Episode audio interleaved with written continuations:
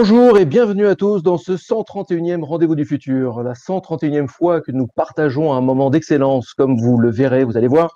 Un format très spécial évidemment, pas en public, pas en direct, chacun chez soi, euh, même si nous sommes déconfinés au moment où nous parlons, au moment où nous enregistrons cette émission, il n'est pas si évident encore d'être mais vous le savez, toute l'équipe des Rendez-vous du Futur a souhaité poursuivre le projet en dépit d'une image et d'un son qui ne sont pas totalement optimum, pardonnez-nous.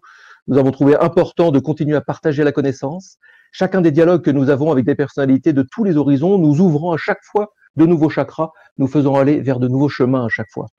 Et on s'est aperçu qu'on en a même accéléré le rythme finalement pendant le confinement, puisque c'est la septième émission que nous réalisons dans ces conditions. C'est la neuvième depuis le début de l'année. Alors, merci, merci beaucoup Jérémy, Jonathan, pour les moyens techniques, le système D en action.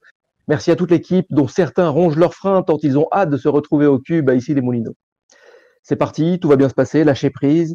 Vous en avez pris l'habitude, toutes les émissions sont à revivre en replay sur les différentes plateformes, en vidéo bien sûr, mais aussi en audio sur toutes les plateformes de podcast. Abonnez-vous, parlez-en autour de vous et ensemble, partageons le changement.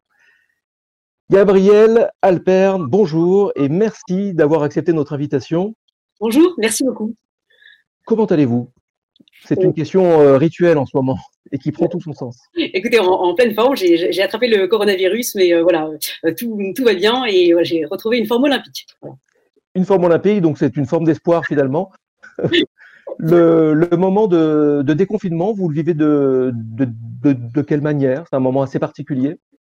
Oui, alors les, premiers jours, les premières semaines, euh, pas eu forcément énormément de, changements parce qu'en termes de fin, télétravail, le, télétravail était encore, euh, encore d'actualité. Euh, mais après, pour ce qui est du reste, euh, voilà, c'est retour, retour aux, activités plus que jamais. Voilà, maintenant qu'on a retrouvé le temps et, et les siens. Alors Gabriel, je vais vous présenter. Il y a plusieurs manières de, de présenter quelqu'un de nos jours. La plus directe, la plus courte, la plus assumée aussi, c'est celle de la mini bio du compte Twitter. Alors, je lis, docteur en philosophie, auteur de l'essai Tous sans tort, éloge de l'hybridation. Hashtag hybride, hashtag prospective, hashtag innovation, hashtag numérique, hashtag plume. Vous maîtrisez parfaitement le vocabulaire Twitter. Bravo. Au moins, tout est dit. Alors, il y a aussi la page 4 du livre, clairement assumée aussi en général. Euh, je vais la lire aussi. Docteur en philosophie, chercheur associé et diplômé de l'école normale supérieure.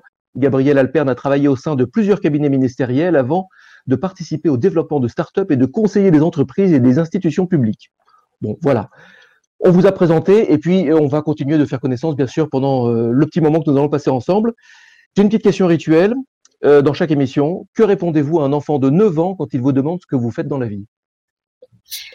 Alors, je, dirais que, alors c'est pas vraiment un métier, hein, mais en tout cas, c'est une manière d'être et de, faire. C'est que je passe ma vie à me poser des questions et à aider les autres à se poser les questions. Voilà, je pense qu'on pourrait résumer euh, les, choses, euh, les choses comme ça.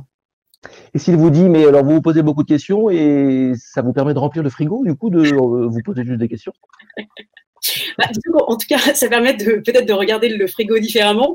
voilà, et, et, effectivement, ça pourrait paraître étonnant, mais oui, on peut très bien remplir le frigo avec, avec toutes ces choses-là. Je pense que Beaucoup de gens cherchent des réponses, euh, voilà, mais je pense que le plus important, c'est d'abord de chercher de nouvelles questions. Toujours, je sais pas, j'ai fait cette expérience-là pour aller trouver des réponses.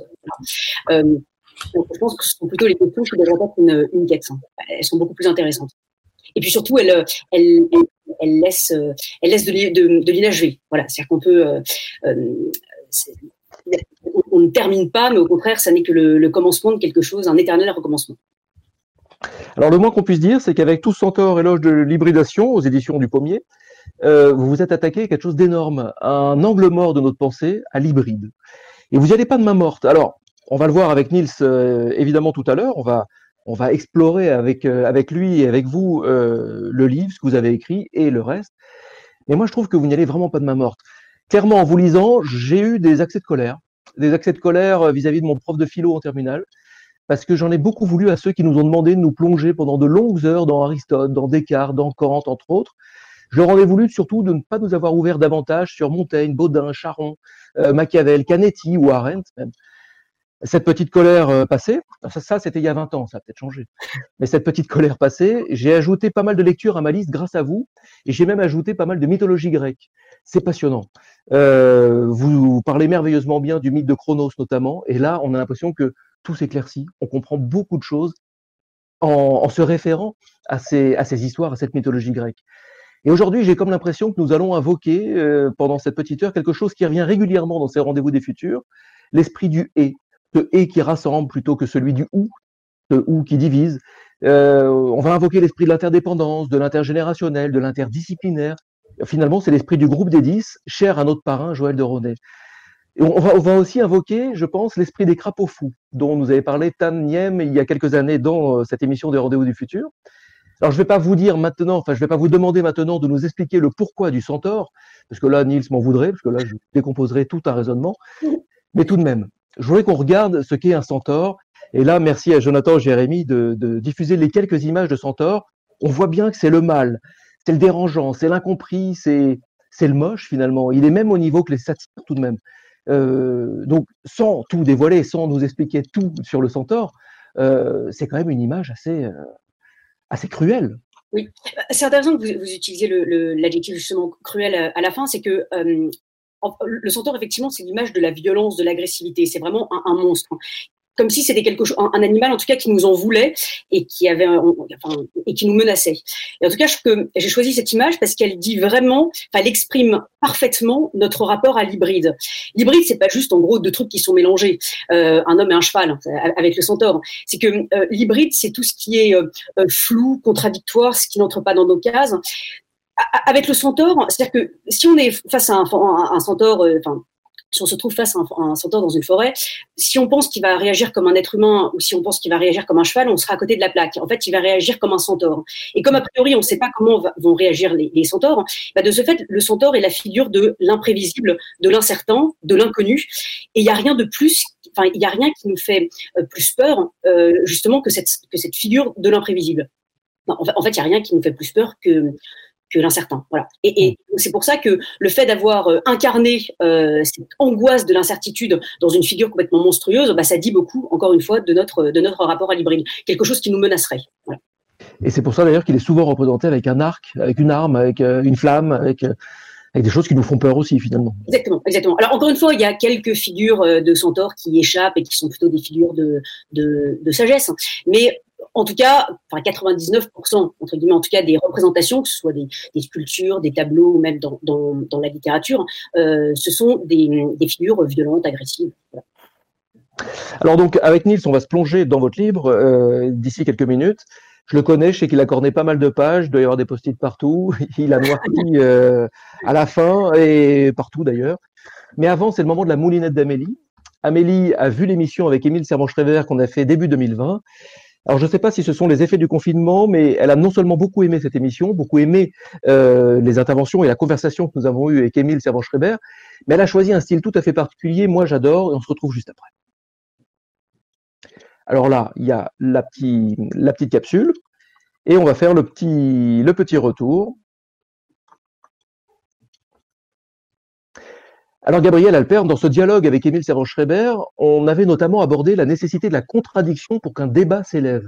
La puissance de la discussion quand il y a des désaccords et, finalement les, limites du débat à la française euh, qui semble chercher euh, plus, à convaincre qu'à juste s'accorder sur quelque chose. Vous, euh, dans votre livre, vous dites qu'il ne faut pas avoir peur de créer une troisième pensée. 1 plus 1 égale 3 en gros. Est-ce que, est-ce que je me trompe en essayant de faire cette passerelle? Non, c'est tout à fait ça. Que je, dis que sans contradiction, on est comme dans une sorte d'inceste de, la pensée, c'est-à-dire qu'elle est dans la, pensée dans un espèce de d'eau stagnante, homogénéisante, euh, et, donc il y a, un véritable inceste, il y a une sorte d'endogamie. Voilà. Le, fait justement de pouvoir euh, dépasser ça avec la contradiction fait que là, on peut être dans la la fécondité et donc dans la fécondité d'un troisième monde. On peut prendre l'image du père et de la mère, voilà, qui, vont créer un, enfant. En tout cas, c'est cette idée justement de, de troisième monde avec deux idées, on peut en faire une troisième.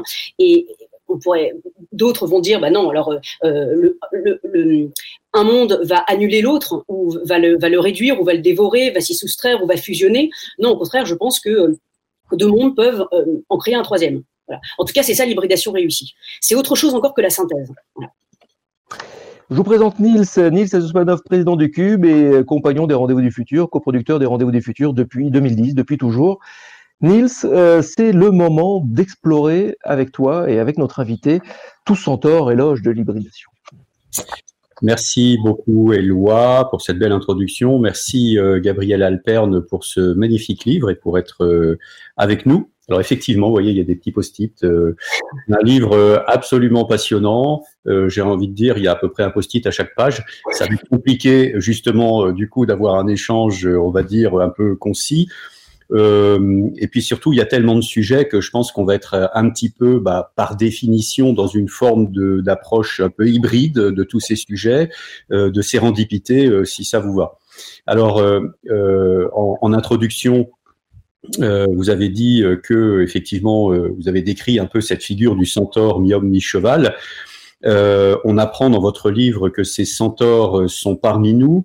Euh, souvent incompris des autres, mais indispensables. Mais en même temps, ils sont pas mi-homme mi-cheval. Donc la question que j'ai envie de vous poser, c'est à quoi on les reconnaît et est-ce qu'ils ont toujours été parmi nous? Alors, on les reconnaît au sens où il n'entre pas dans nos cases. Voilà, c'est que quand on est un enfant et que l'on acquiert progressivement le, langage, on apprend justement à, mettre des choses dans des cases, à dire bah voilà, euh, euh, ça c'est une ville, ça c'est la campagne, euh, ça c'est un centre commercial, voilà, bon, ça c'est une entreprise. Et puis la chose, c'est que progressivement, on se rend compte que bah, les choses ne sont pas si évidentes que ça et qu'il y a un, certain nombre de choses, de plus en plus, euh, qui n'entrent pas dans nos cases et qui sont entre guillemets des, centaures. Les centaures ont toujours existé. Euh, mais il est certain qu'ils existent de plus en plus, et ils sont de plus en plus nombreux. Voilà, on pourrait dire qu'on assiste à un phénomène d'hybridation accélérée du monde. Alors, je peux donner effectivement euh, quelques exemples autres justement que cette figure du centaure. Hein. C'est que, euh, bon, l'exemple le plus trivial, je, suis désolée un peu bête, mais en tout cas, on comprend bien de quoi il s'agit, c'est que le, téléphone. C'est-à-dire que, bon, bah, avant, voilà, un téléphone, c'était un téléphone, point. On se posait pas tant de questions que, que ça. mais maintenant, un téléphone, c'est aussi un scanner, un appareil photo, ça permet de compter euh, les pas, ça permet de, enfin, ça, d'envoyer des messages, enfin, de faire un certain nombre de choses. Donc finalement, même, pourquoi est-ce qu'on continue encore à, l'appeler un téléphone? Euh, C'est une espèce d'objet complètement hybride qui n'entre plus dans aucune case. Euh, on le voit également, par exemple, avec les, les villes.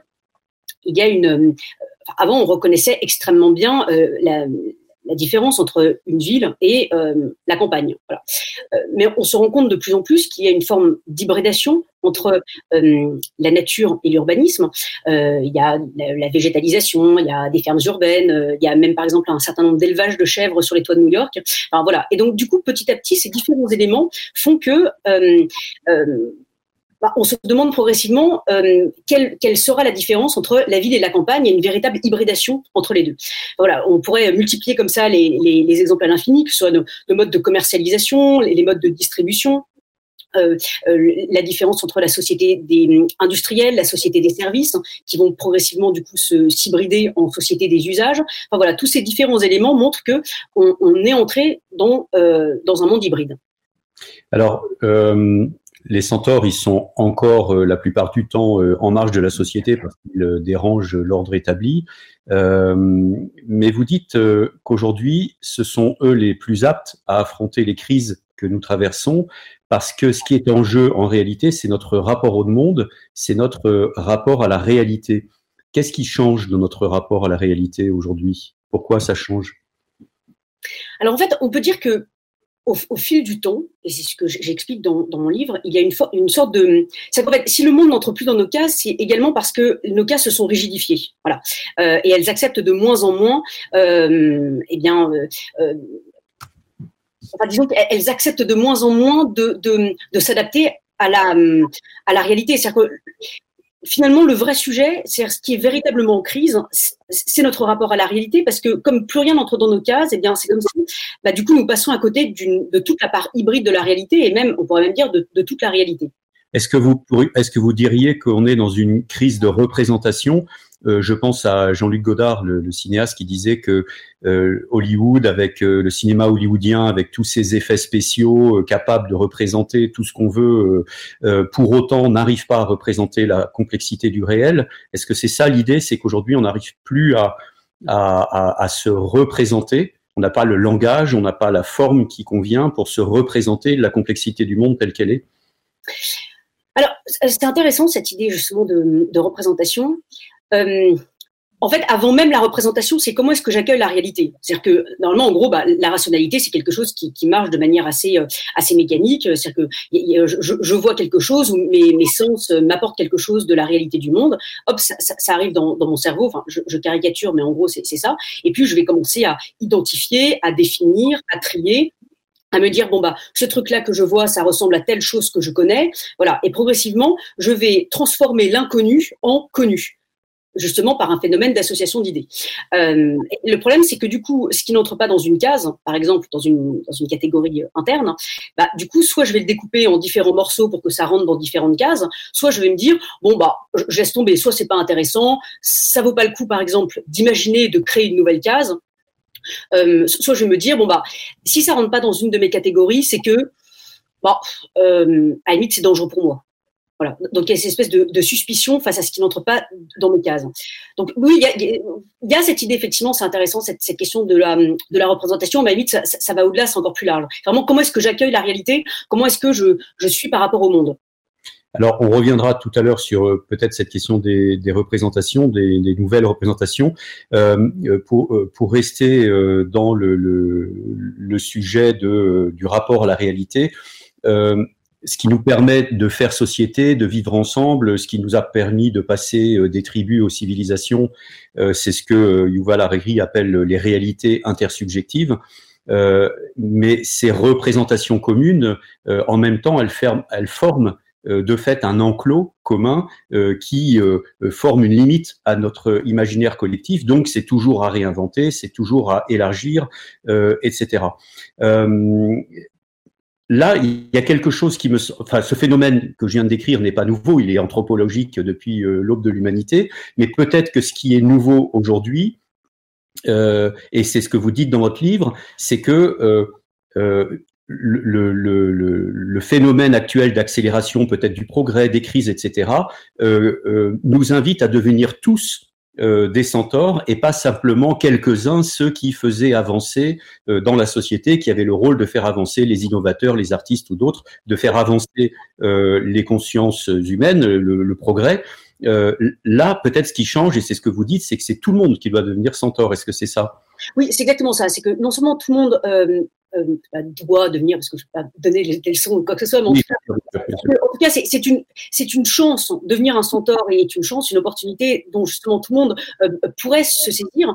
Et en fait, j'irai même plus loin, c'est que ce ne sont pas seulement les êtres humains, mais ce sont aussi les choses, ce sont nos métiers, ce sont les entreprises, ce sont euh, notre, notre, enfin, notre manière de nous former. En fait, ce sont les lieux. en gros, c'est tout qui doit s'hybrider. C'est que je, je, je vais prendre un exemple. Euh, c'est-à-dire que, euh, par exemple, on l'a bien vu là pendant la crise du, Covid-19, hein, c'est que euh, si on se dit, bon, bah voilà, une maison de retraite, c'est une maison de retraite, point. En gros, c'est un lieu dans lequel il y a des personnes âgées, point. Si, on reste dans cette optique-là, bah finalement, je trouve que c'est terrible parce que du coup, il y aura toujours un aspect un peu de relégation où, bon, bah voilà, on les met dans un lieu, puis voilà, c'est une de, quelque chose euh, euh, qui, n'est pas forcément du coup euh, dans la ville, où, il n'y a pas forcément d'autres activités qui sont imaginées. C'est-à-dire que si on, repensait par exemple les maisons de retraite avec une véritable, enfin avec, des véritables, c'est-à-dire que comment dire en fait, ce serait intéressant de pouvoir se dire, eh ben, si une maison de retraite, c'était également euh, un espace de coworking, c'était également euh, un, lieu pour des artistes en résidence, euh, ça permettrait de pouvoir, à des musées, de pouvoir faire des expositions de peinture itinérantes. En fait, on pourrait imaginer un milliard de choses qui feraient que bah, la maison de retraite, c'est pas juste un truc où il y a des personnes âgées. Pourrait penser la même chose, par exemple, pour les centres commerciaux. Si c'est juste un lieu où on achète des trucs, c'est peut-être pas forcément très intéressant. Mais à partir du moment où on peut mettre des salles de sport dans les centres commerciaux, si ça peut devenir, par exemple, un lieu où on enseigne l'informatique aux personnes âgées. Euh, si, euh, on, encore une fois, il y a une idée, par exemple, d'incubateur de, de start-up. Voilà. Là, pour le coup, ces lieux-là commencent à devenir intéressants et donc l'hybridation peut être une véritable chance justement parce qu'il va y avoir une meilleure mixité euh, générationnelle, une meilleure mixité sociale, euh, et, puis un meilleur, bien sûr, ancrage territorial. Euh, alors, je vais vous poser une question. Je fais une petite parenthèse. En fait, on pourrait poursuivre sur ce sujet. D'ailleurs, on va y revenir. C'est lieu hybride, etc. Mais je fais une petite parenthèse avant. J'ai une question que j'ai envie de vous poser, c'est que donc aujourd'hui, globalement, ben, on voit bien qu'on est dans un monde en crise à tout point de vue, hein, que on est, comme on dit, dans un changement. Enfin, c'est des crises systémiques. On est dans un changement de paradigme. Et la question que j'ai envie de vous poser, c'est est-ce que ces crises sont arrivées parce que nous avons été trop créatifs euh, Est-ce que nous avons été dans la démesure, l'ubris des Grecs anciens euh, Ou au contraire, est-ce que c'est arrivé selon vous parce que nous n'avons pas été assez créatifs, nous n'avons pas su euh, anticiper? Alors, en, fait, je dirais que cette crise, euh, enfin ces crises, parce qu'il y en a un certain nombre, euh, en fait, ça vient fondamentalement de notre angoisse de l'imprévisible, voilà, et donc, enfin, de notre angoisse de, de, de l'hybride, qui est un autre nom, euh, de, l'imprévisible. On, le voit bien avec la crise du, du Covid-19. Il y a eu effectivement ce, c'est-à-dire que le c'est un virus qui est imprévisible, voilà. Et, donc, on, est tellement avec tous nos algorithmes, on, passe nos vies entre guillemets à, en fait, on, passe notre vie à nous construire contre l'incertain. Donc, en fait, toute notre, toutes nos journées consistent à, on, a des agendas, on prévoit un certain nombre de choses. En fait, on peut tout maîtriser. Et en plus, cette, cette, euh, ce, cette obsession de la, de la maîtrise et de l'anticipation on la, la, transfère en plus maintenant à nos outils, à nos machines, à nos ordinateurs, euh, etc., etc. Euh, pour le coup, je pense qu'en fait, c'est ça le problème, c'est notre incapacité à, à, à, assumer, à accepter euh, l'imprévisible, l'imprévu, l'incertain, l'inconnu, l'étranger, mmh. euh, parce qu'on se sont menacés. Euh, qui, qui, fait qu'il y a un certain nombre de crises. Moi, ce, ce qui m'a beaucoup interloqué, enfin, c'est tout ce sujet de, de monde d'après, cette expression de monde d'après. En fait, ce qui est terrible, c'est que euh, il y a eu plein de tribunes, il y a eu plein de discours, il y a eu plein de, personnes qui ont pris la parole sur ce sujet du monde d'après. Mais le problème, c'est que à chaque fois qu'ils en parlaient, c'était toujours pour pouvoir remettre le monde d'après dans, les cases d'aujourd'hui ou dans les cases d'hier. Euh, donc, euh, bah, du coup, en fait, c'est pas que c'est déjà foutu, mais c'est-à-dire que le, monde d'après euh, est, encore le monde d'hier. Voilà. Et donc le vrai sujet, c'est de se dire, bah, c'est quelle, quelle, nouvelle catégorie créer, quelle nouvelle case créer pour pouvoir faire venir un monde d'après. Voilà. Et tant que nous penserons le monde avec les, catégories d'hier, bah, on sera toujours du coup dans la redondance du passé et on n'arrivera pas à se projeter véritablement dans l'avenir. Alors, si j'ai bien compris, nous n'avons pas été assez créatifs, donc, euh, et, euh, et, effectivement, pour rebondir là-dessus, euh, euh, bah, finalement, l'imagination, c'est un processus qui articule la pensée objective et la pensée subjective, le rationnel et le rêve. Euh, mais on voit bien qu'effectivement, dans cette confrontation, euh, c'est plutôt euh, dans nos cultures la raison qui l'emporte, et c'est euh, issu donc des, des peut-être du siècle des Lumières, de la raison, etc. et l'ère des centaures, ce que vous dites, c'est que justement, on va nous sortir de cette pensée rationnelle et déterministe euh, et, mais justement, euh, euh, comment arriver à euh, enclencher ce processus-là, puisqu'on est dans une culture qui est encore très euh, verticale, très cloisonnée, très séquentielle, etc. avec des systèmes d'ailleurs, quand je dis des systèmes, des organisations, etc., des structures sociales qui sont très déterministes justement. comment arriver à casser, à fissurer toutes ces toutes ces choses-là? Les, Alors, centaures, les centaures n'y sont pas arrivés jusqu'à présent. Comment ils peuvent y arriver aujourd'hui quoi, voilà. Alors, bah, c'est une, sacrée question. Euh, je, reviens juste par rapport au, siècle des Lumières pour faire un, un, un, une, petite incise. L'idée, c'est que tout le processus de la raison, enfin, qui est d'abord né du, logos, en, fait, a, a consisté, euh, c'est-à-dire que l'idée euh, quand on a créé le logos, quand on a voulu créer la raison, euh, l'idée était louable, c'était expliquer la nature, voilà, expliquer les phénomènes, expliquer ce qui nous arrive. Et puis après, progressivement, au, au fur et à mesure du temps, et donc on arrive un peu, et donc là, on était dans une idée justement humaniste. Et puis au fur et à mesure, au moment du siècle des Lumières, là, c'était plus expliquer la nature seulement, mais maîtriser la nature. Donc là, en gros, c'est euh, euh, René Descartes nous rendre comme maître et possesseur de la nature. Euh, et puis, donc, et puis progressivement, de ce fait, l'humanisme s'est transformé en anthropocentrisme. Et puis là maintenant, on arrive euh, bah, plutôt à l'ère du transhumanisme, transhumanisme pardon, où l'idée c'est pas tant d'expliquer la nature ou euh, maîtriser la nature, mais à limite c'est carrément de la recréer. Voilà.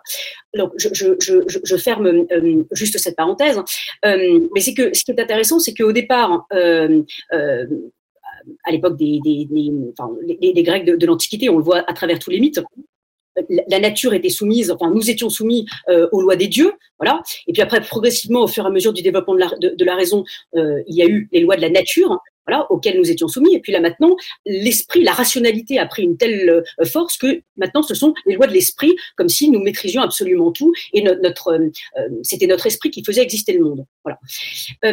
là où c'est intéressant, donc pour répondre plus précisément à votre question, c'est que à c'est la raison pour laquelle j'ai voulu euh, repartir, euh, enfin, remonter euh, jusqu'au jusqu'au vers, si j'ose dire, le vers dans le fruit, voilà, avec Aristote.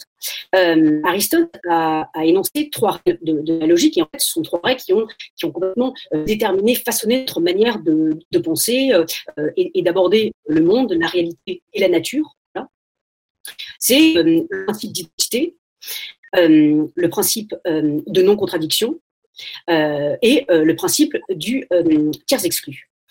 Et en fait, la manière dont on pourrait justement sortir de ça, et donc la manière du coup dont les centaures pourraient nous aider justement à apprivoiser l'hybride et, nous, nous, nous, entraîner vers l'hybride en nous montrant toute la, toute la force et toute la chance, l'opportunité que représente l'hybride, ce sera justement en déconstruisant cette logique-là et en nous proposant une autre manière de penser. Et donc, ce sont ces trois principes que j'énonce dans, dans mon livre c'est à la place d'un principe d'identité, bah, justement sortir de cette logique identitaire. On voit bien d'ailleurs tout ce que euh, ça, cause comme, problème euh, dans notre monde contemporain, cette obsession de l'identité. Donc sortir de cette logique identitaire et d'être dans, dans un principe d'altérité. Autrement dit, en gros, c'est faire un pas de côté. Voilà. Euh, euh, je donne un exemple, c'est euh, l'entreprise qui est toujours en train de dire c'est pas mon métier, c'est pas mon métier, c'est pas mon métier. Sauf qu'à partir du moment où il y a une crise, il y a une baisse d'activité, le monde se métamorphose, bah il va falloir, certes c'est peut-être pas son métier, mais il va peut-être falloir qu'elle fasse un pas de côté et qu'elle cesse d'être dans une identité de métier et dans une identité de produit ou dans une identité de service et qu'elle imagine d'autres choses. Le deuxième principe, c'est le principe de la contradiction. Voilà, c'est vivre les contradictions.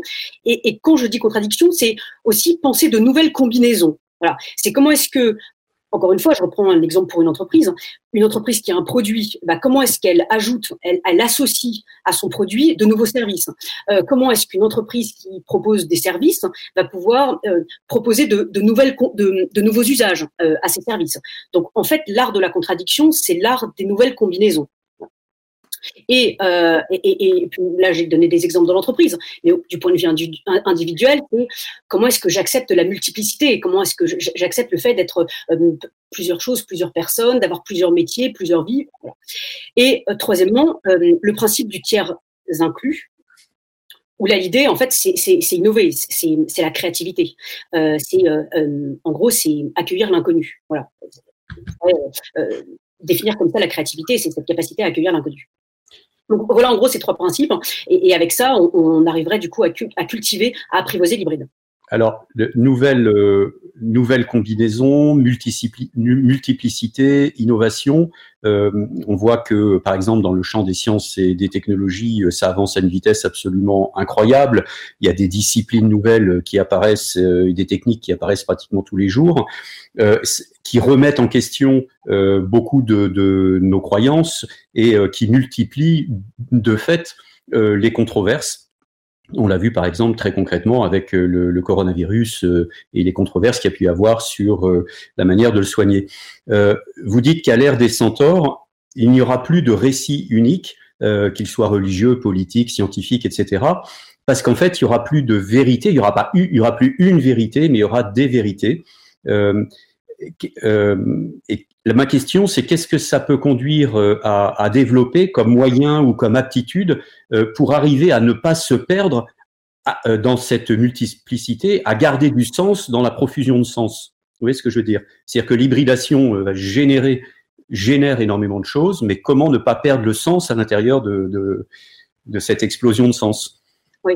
Alors, j'aimerais, c'est intéressant ce que vous dites, j'aimerais apporter un, complément, c'est que justement, dit comme ça, on pourrait se dire que je, fais l'éloge du relativisme. Voilà. Euh, et, quand, je parle des différentes vérités, euh, attention, justement, je, critique cet effet de vérité cubique ou ce rapport un peu cubique à, la réalité. Cubique, me réfère au, mouvement en, peinture du, cubisme, finalement, qui était d'ailleurs annonciateur de, cette multiplicité de, vérités, où, effectivement la vérité n'a plus une majuscule, mais au contraire, il y a des vérités, on peut la voir sous différents angles. voilà. Ça, pour le coup, ça peut être très dangereux puisque ça peut mener effectivement à des fake news, à du complotisme. Et finalement, c'est comme si un peu chacun avait un peu sa, vérité. Moi, l'idée, c'est que ce que je, ne fais pas du tout l'éloge du, cubisme, mais je, vais plutôt dire que finalement, la, euh, ce qui est intéressant, c'est plutôt le pointillisme. C'est par petites touches, on arrive à la vérité. Voilà. Et c'est ces différentes petites touches que chacun va, que chacun va apporter, euh, qui vont permettre euh, de pouvoir petit à petit construire le sens. J'adore cette image. Euh, je faisais beaucoup ça quand, j'étais petite, de ces petits dessins pour enfants où en fait il y avait plein de petites étoiles et il fallait les relier, relier ces différentes étoiles avec, enfin, elles avaient des chiffres, hein. et donc on les reliait. Puis au fur et à mesure euh, que, l'on les reliait, euh, il y avait une figure euh, qui, apparaissait. Pour moi, l'apparition de la vérité, c'est ça. C'est comment est-ce que j'arrive, c'est par petites touches, voilà, chacun apporte sa pierre à l'édifice. Comment est-ce qu'en reliant des, points, voilà, par petites touches, bah, j'arrive à construire la, vérité. Voilà. Ok, alors vous avez, je, reviens sur quelque chose que vous avez dit tout à l'heure, qui sont ces fameux euh, lieux hybrides, les tiers-lieux qui peuvent euh, favoriser justement ces hybridations, euh, qui croisent des publics différents, des services différents, etc. alors, les territoires créatifs qui ont émergé dans les années 60, comme la Silicon Valley, ont catalysé et hybridé en leur temps des démarches alternatives avec des personnes qui voulaient changer le monde, qui voilà voulaient renverser un peu les choses. Alors de fait, ils y ont réussi euh, au-delà de tous leurs espoirs, euh, puisque euh, bah, ça a notamment donné les, GAFA. Ils ont changé le monde. Ils l'ont pas rendu meilleur pour autant, et même de l'avis des grands pionniers d'Internet qui sont qui portaient une vision utopiste et qui se sont sentis trahis. Euh, qu'est-ce qui doit euh, accompagner justement cet effet de d'hybridation, de multiplicité, d'innovation, euh, pour que justement ça ne trahisse pas les promesses qu'elles portent dans leur germe pour, pour, pour un monde meilleur? Alors effectivement, ce qui est intéressant dans, la Silicon Valley, c'est qu'il y avait cette idée d'hybridation entre euh, les entreprises, euh, euh, les laboratoires de recherche, et, avec des profils de, personnes effectivement assez différents. Mais la chose, c'est que on voit bien qu'il y a quand même une certaine consanguinité dans la Silicon Valley, et, des gens, par exemple, qui vont avoir le même parcours, enfin voilà. Alors on va dire oui, il y a quand même des gens en sciences humaines, par exemple, voilà. Mais enfin bon, il y a quand même pas forcément beaucoup d'artistes, de, philosophes ou, ou, ou autres dans la Silicon Valley.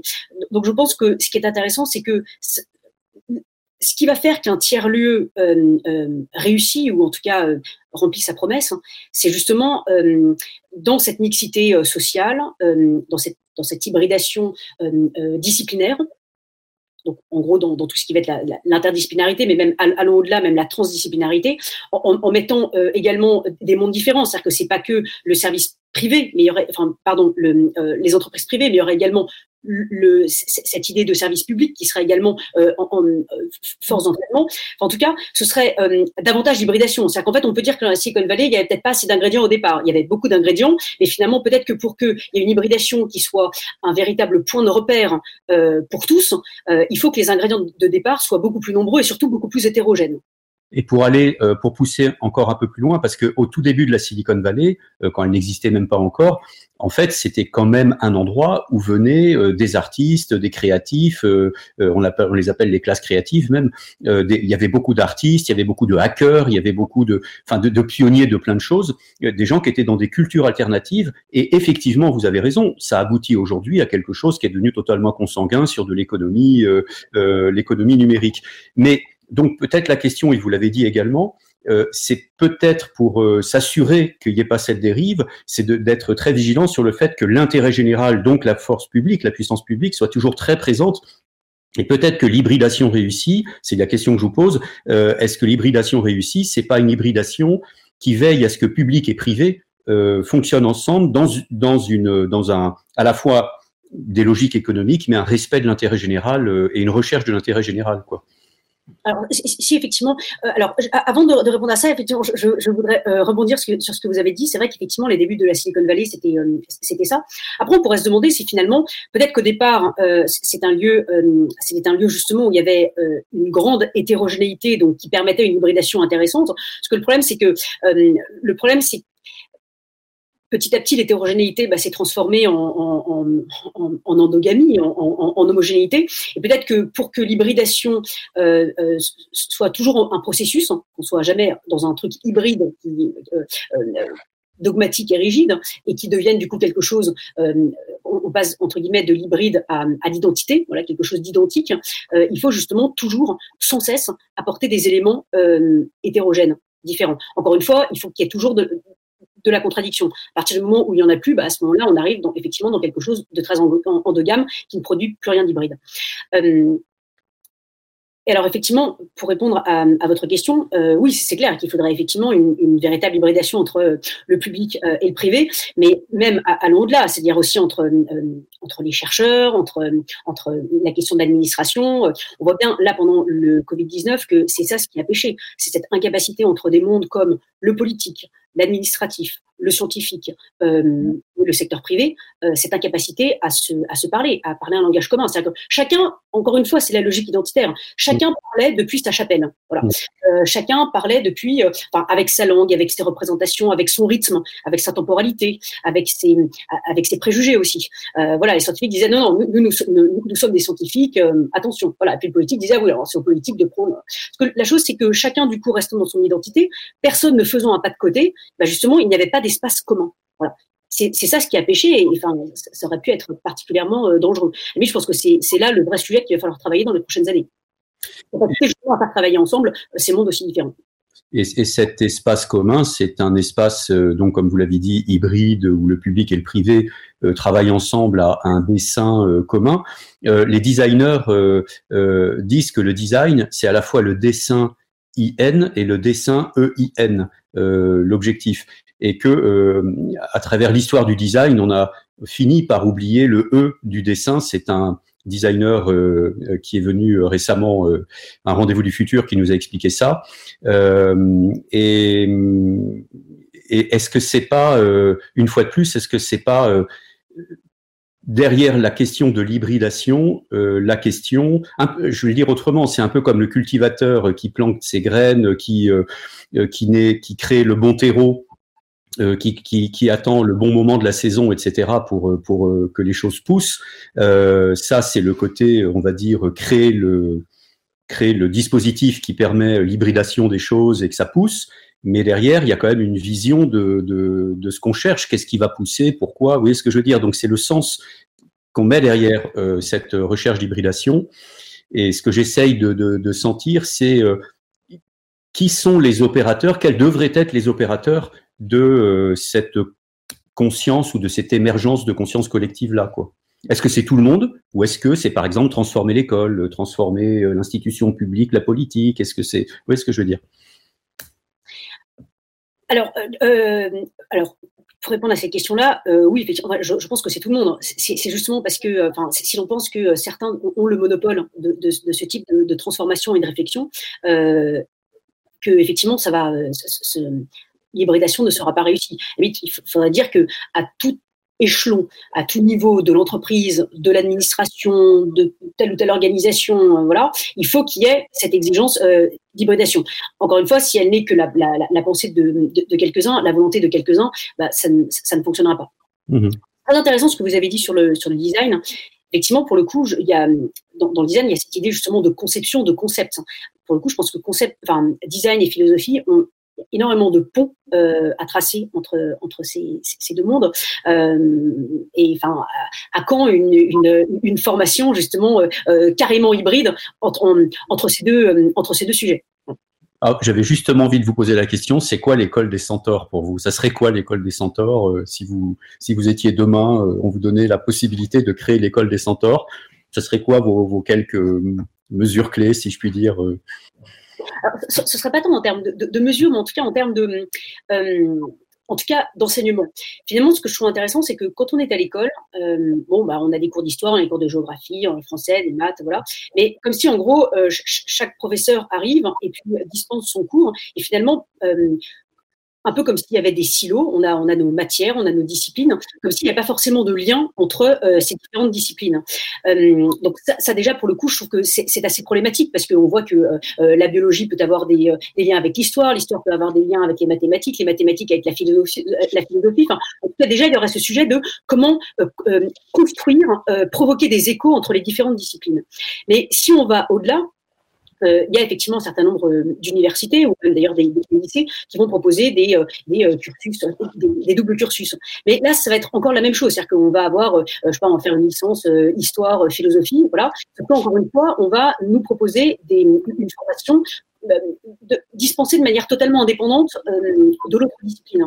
Donc finalement, ce que je trouve intéressant, ce serait de, se, dire, ben, finalement, euh, quel est le lien entre ces différentes sciences euh, comment est-ce qu'on peut engager un dialogue entre elles? Et c'est là, pour le coup, que bah, la philosophie euh, a quelque chose à dire. Parce que la philosophie, ce n'est pas une science. Voilà. Euh, mm. D'ailleurs, même, on pourrait dire, enfin, le philosophe n'est pas un chercheur. Le chercheur, effectivement, c'est c'est un terme qui, qui va plutôt être associé, au, en tout cas, à la science.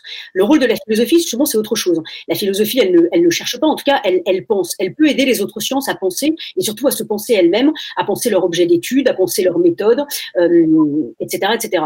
Donc, pour le coup, là, là il y aura effectivement euh, quelque chose à, à, construire, enfin, une école véritablement hybride qui ne pas juste de l'interdisciplinaire, mais euh, vraiment du transdisciplinaire. Je, vais citer une formule que j'avais entendue de François Tadei, vous me direz si ça vous convient ou pas, si elle vous plaît ou pas. Euh, lui, disait euh, que la question aujourd'hui, c'était plus de créer, c'était de créer des nouvelles manières de créer, d'inventer des nouvelles manières d'inventer, d'imaginer des nouvelles manières d'imaginer. Est-ce que c'est ça l'école des centaures? C'est tout à fait ça. Mais et là, pour le coup, euh, c'est vraiment, à mon avis, une des missions de la philosophie. Exactement. C'est ça qu'elle peut apporter, c'est ça ce qu'elle doit apporter aux autres sciences et euh, bah, aux êtres humains en général. Alors, j'ai une question. Là. Je voyais Eloi, je voyais donc je savais que mon temps était compté. On va euh, donc passer à la dernière question avant la dernière question, que je te connais. Non, non, non, la dernière question, j'en ai encore beaucoup, mais on, je, voilà. Euh, il y a d'autres, il y a Laura qui attend aussi pour parler.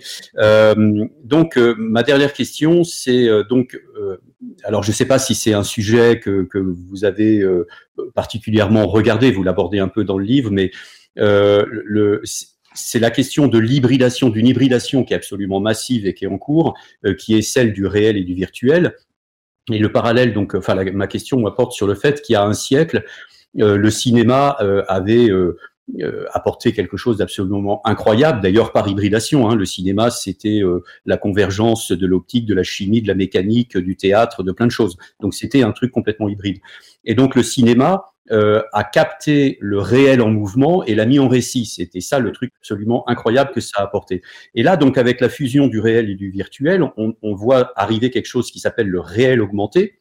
Et euh, ma question, c'est est-ce que euh, finalement ce réel augmenté va pas faire émerger de nouvelles réalités qui seraient des réalités fictives, c'est-à-dire qu'on rentre complètement dans autre chose, quoi. Est-ce que ça, c'est un sujet un peu que alors, j'en parle effectivement un peu dans mon livre. Euh, alors, tout ce que vous dites est, est, est, très juste? Je pense que le, le, le problème, c'est que, enfin, en tout cas, il ne faudrait pas que euh, ce soit encore une fois une manière de contourner la réalité et de se dire, bon, bah, finalement, voilà, en gros, la réalité, c'est un truc qui rentre dans les cases, donc du coup, c'est un peu ennuyeux parce que, bon, voilà, c'est assez prévisible, hein, ça rentre dans mes cases. Donc, comme ça m'ennuie un peu, bah, du coup, hop, allez, je vais faire des jeux euh, de réalité virtuelle, augmentée, enfin voilà, et je vais m'échapper de la réalité. Euh, je pense qu'au contraire, en fait, il faut réinvestir la réalité, euh, se rendre compte qu'en fait, bah, c'est ce que Pavès euh, disait dans, son, journal Le métier de vivre, c'est que l'imagination humaine est beaucoup plus pauvre que la réalité. Et, en tout cas, je pense qu'on on a tout à gagner à, réinvestir la réalité. Je, ne, encore une fois, je critique pas le virtuel et ça nous a bien aidé pendant toute cette période de, confinement. En tout cas, il faut pas que euh, euh, on quitte la, je la vraie réalité euh, totalement pour une, pour une réalité ou des réalités qui seraient totalement fictives. Encore une fois, l'hybridation, oui, mais en tout cas, ne, ne, ne rejetons pas l'une euh, pour l'autre en se disant que l'autre sera absolument euh, miraculeuse et, et, remplira des promesses que la première, à notre sens, et nous nous trompons, n'a pas su, n'a pas su remplir. Mmh. Ok, merci. Je, voudrais juste, avant de, avant de passer la parole à, à, Laura, revenir un tout petit peu sur le mythe de Chronos. Moi, ça m'a fasciné cette explication de, notre, de notre monde finalement, de notre vacuité. Euh, Chronos, pour euh, rappel, pour ceux qui, comme moi, avant de me plonger dans votre livre, avaient un petit peu oublié la mythologie, euh, c'est le fils du ciel et de la terre, en gros, d'Uranos et de Gaïa. Chronos mangeait ses enfants. Voilà, Chronos mangeait ses, ses enfants, sauf un, un, qui lui a échappé et qui a eu un sacré destin, puisque c'était Zeus. Euh, il est mangé ses enfants, et alors vous, vous, l'expliquez de manière assez simple, parce qu'il avait peur d'être détrôné, forcément. Et nous, on est, on est, vous faites un parallèle avec euh, nous, finalement. Nous, humains, euh, on est dans ce mythe de Chronos, on a peur de l'avenir, l'avenir est incertain, on a peur de nos enfants aussi, et finalement, on fait tout pour éradiquer l'avenir, ce qui nous garantit une sorte de prix de la tranquillité. Euh, et d'ailleurs, Greta, vous en parlez aussi, c'est un bon exemple parce que elle, dérange énormément, elle dérange énormément, elle est la jeunesse et elle, elle met l'avenir au centre du jeu. Elle nous rappelle que les enjeux euh, sont notre futur et elle veut toujours le mettre au centre du jeu. Quel conseil, Gabriel Alperne, quel conseil donneriez-vous à des, pas forcément à Greta, mais aux jeunes pour qu'ils euh, puissent continuer d'être armés de courage et d'enthousiasme et, et nous rappeler que l'avenir euh, doit être un tout petit peu plus au centre alors, euh, je, je, je, remercie beaucoup d'avoir effectivement euh, euh, évoqué cela. Pour rendre à César ce qui est à César, c'est ma directrice de thèse, Dominique de, de, Courcelles, qui avait travaillé justement sur ce sujet-là, sur la question justement de, ce mythe de, de Chronos. Et j'ai retravaillé ce, mythe en montrant que justement euh, euh, Chronos mange ses enfants, encore une fois par peur de l'imprévisible. Il ne sait pas ce qui peut arriver, on ne sait pas ce que ses enfants peuvent lui faire. Euh, ils peuvent effectivement le, le, détrôner. Et plutôt que d'attendre et de voir, parce que peut-être qu'il peut peut-être les, les, éduquer ou en tout cas leur, leur montrer que c'est peut-être pas forcément une bonne idée de, de, de, le détrôner, mais en tout cas on peut faire les choses de manière non violente. Enfin voilà, bah, il va préférer les, les manger. je, je, donc, donc, tout ce sujet-là, c'est finalement bah, arrêtons de manger nos enfants. Euh, arrêtons d'hypothéquer de, l'avenir. Voilà, on voit bien, il y a tous les sujets sur, par exemple, sur, la question de la dette, mais pas seulement la dette financière, mais aussi euh, l'écologie, euh, les ressources naturelles, voilà. et, et, aux jeunes, je dirais, enfin, je veux dire, il faut, ça va pas forcément être simple de passer de ce gérocentrisme, voilà, à ce néocentrisme, et, et comment donner une place euh, à la jeunesse, mais enfin, en tout cas, je veux dire, on n'a pas le choix. Euh, donc, je veux dire, euh, on, est né entre guillemets avec avec l'urgence à la bouche. voilà, on n'a pas le choix. Il faut, faut agir maintenant. donc, bah, enfin, je veux dire, allons-y quoi. Voilà, c'est c'est tout ce que je pourrais conseiller.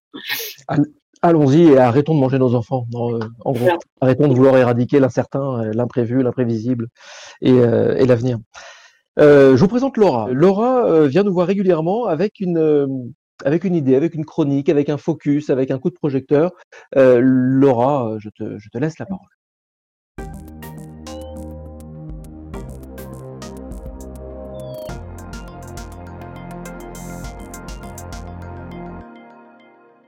Moi, aujourd'hui, j'ai décidé de vous parler d'un sujet euh, hybride, tout en hybridant cette chronique, qui constitue une pastille culturelle en même temps qu'une présentation de mon sujet de mémoire.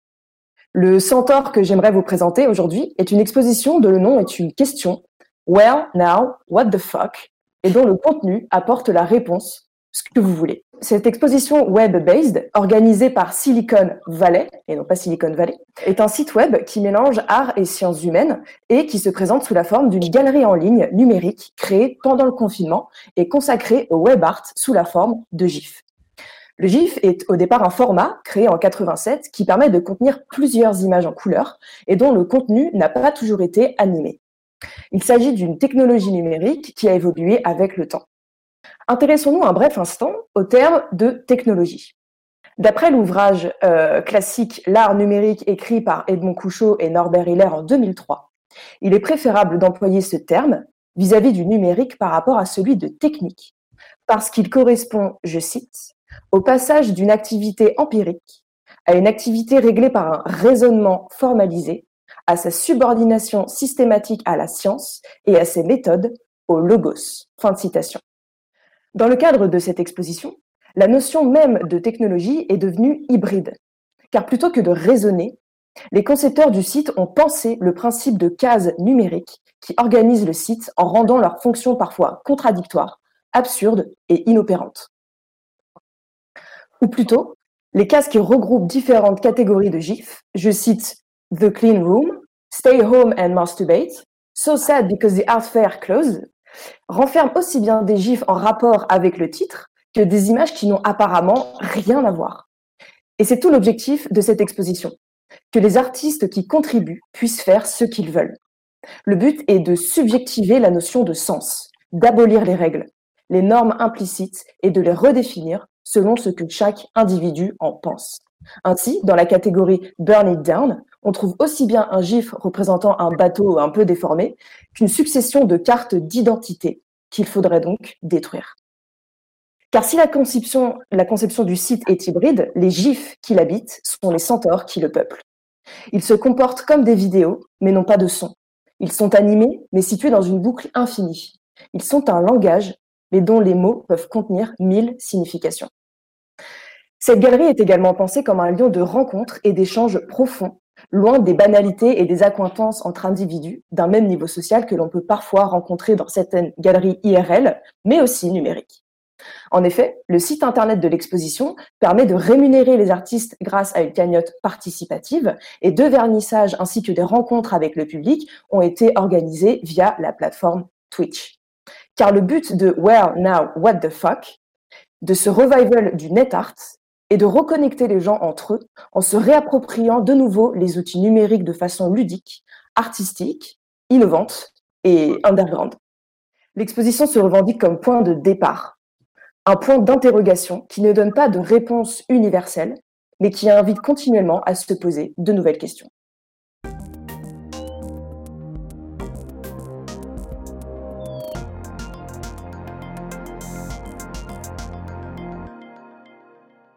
Merci Laura. Merci beaucoup. Un petit mot peut-être pour, euh, pour rebondir, Gabriel ou Nils? Ah bah je vais laisser Gabriel répondre. J'ai trouvé ça extrêmement intéressant, justement, ce passage euh, technique, technologique, euh, par rapport justement au raisonnement, au logos. Et effectivement, oui, il y a, y a plein de liens avec, euh, avec, avec ce que, enfin, les, sujets que, que j'ai pu travailler. Donc, oui, effectivement, il y a des, il y a des choses intéressantes à, à creuser. hybride, numérique, technologie, nouvelles technologies, langage informatique sont des sujets que j'ai envie de creuser davantage dans, dans les prochaines années à travers des travaux de recherche. Et, et peut-être si je peux rebondir également sur euh, la chronique de Laura, passionnante. Euh, euh, moi, j'observe, en étant au Cube depuis un petit moment, j'observe que les arts numériques émergent vraiment à la convergence des arts, des sciences et des technologies. Hein, c'est complètement relié. Et donc ils sont totalement, c'est un art des centaures, il n'y a pas, y a pas photo, et que là s'inventent des nouvelles manières d'inventer euh, et par exemple, le fait que aujourd'hui, euh, l'artiste ne crée plus euh, l'œuvre finale, mais il crée le système qui crée l'œuvre. Et là, c'est un renversement qui est, très très intéressant parce qu'il peut impliquer tout un tas de choses. Il peut impliquer de, la data extérieure, il peut impliquer du public extérieur, il peut impliquer plein de choses qui s'agrègent ensemble et qui forment un système qui crée l'œuvre. Quoi. Voilà, je ne vais pas plus loin, mais euh, c'est absolument, c'est un champ de, de, qui est absolument passionnant. Quoi. C'est un très bel exemple d'hybride, tout à fait, très, très, très fécond et prometteur pour les prochaines années, c'est vrai. Mm. Merci Laura pour cette, pour cette chronique. Merci à vous, Gabriel Alper, d'avoir joué le jeu de cette, de cette émission à distance, vécu à distance. De, de votre invitation. Proche, mais voilà. Et effectivement, Nils, lisez, lisez tous Centaure, l'éloge de l'hybridation aux éditions du Pommier. Euh, c'est fascinant, c'est vraiment un voyage. Il y a plein de degrés de lecture. C'est, c'est vraiment, c'est vraiment un super, euh, un super livre, un super livre. Euh, merci, merci à tous, merci à tous d'avoir suivi en vidéo, d'avoir suivi en audio, d'avoir suivi où vous soyez euh, cette, ce dialogue, ce, cette grande conversation. Vous retrouvez toutes les autres conversations que nous avons menées depuis 2010. Vous les retrouvez sur les plateformes vidéo, audio, en bref, partout abonnez-vous, rabonnez-vous, comme disent les jeunes, et puis euh, partagez le changement, partageons le changement. Merci à tous et à tout de suite sur les réseaux.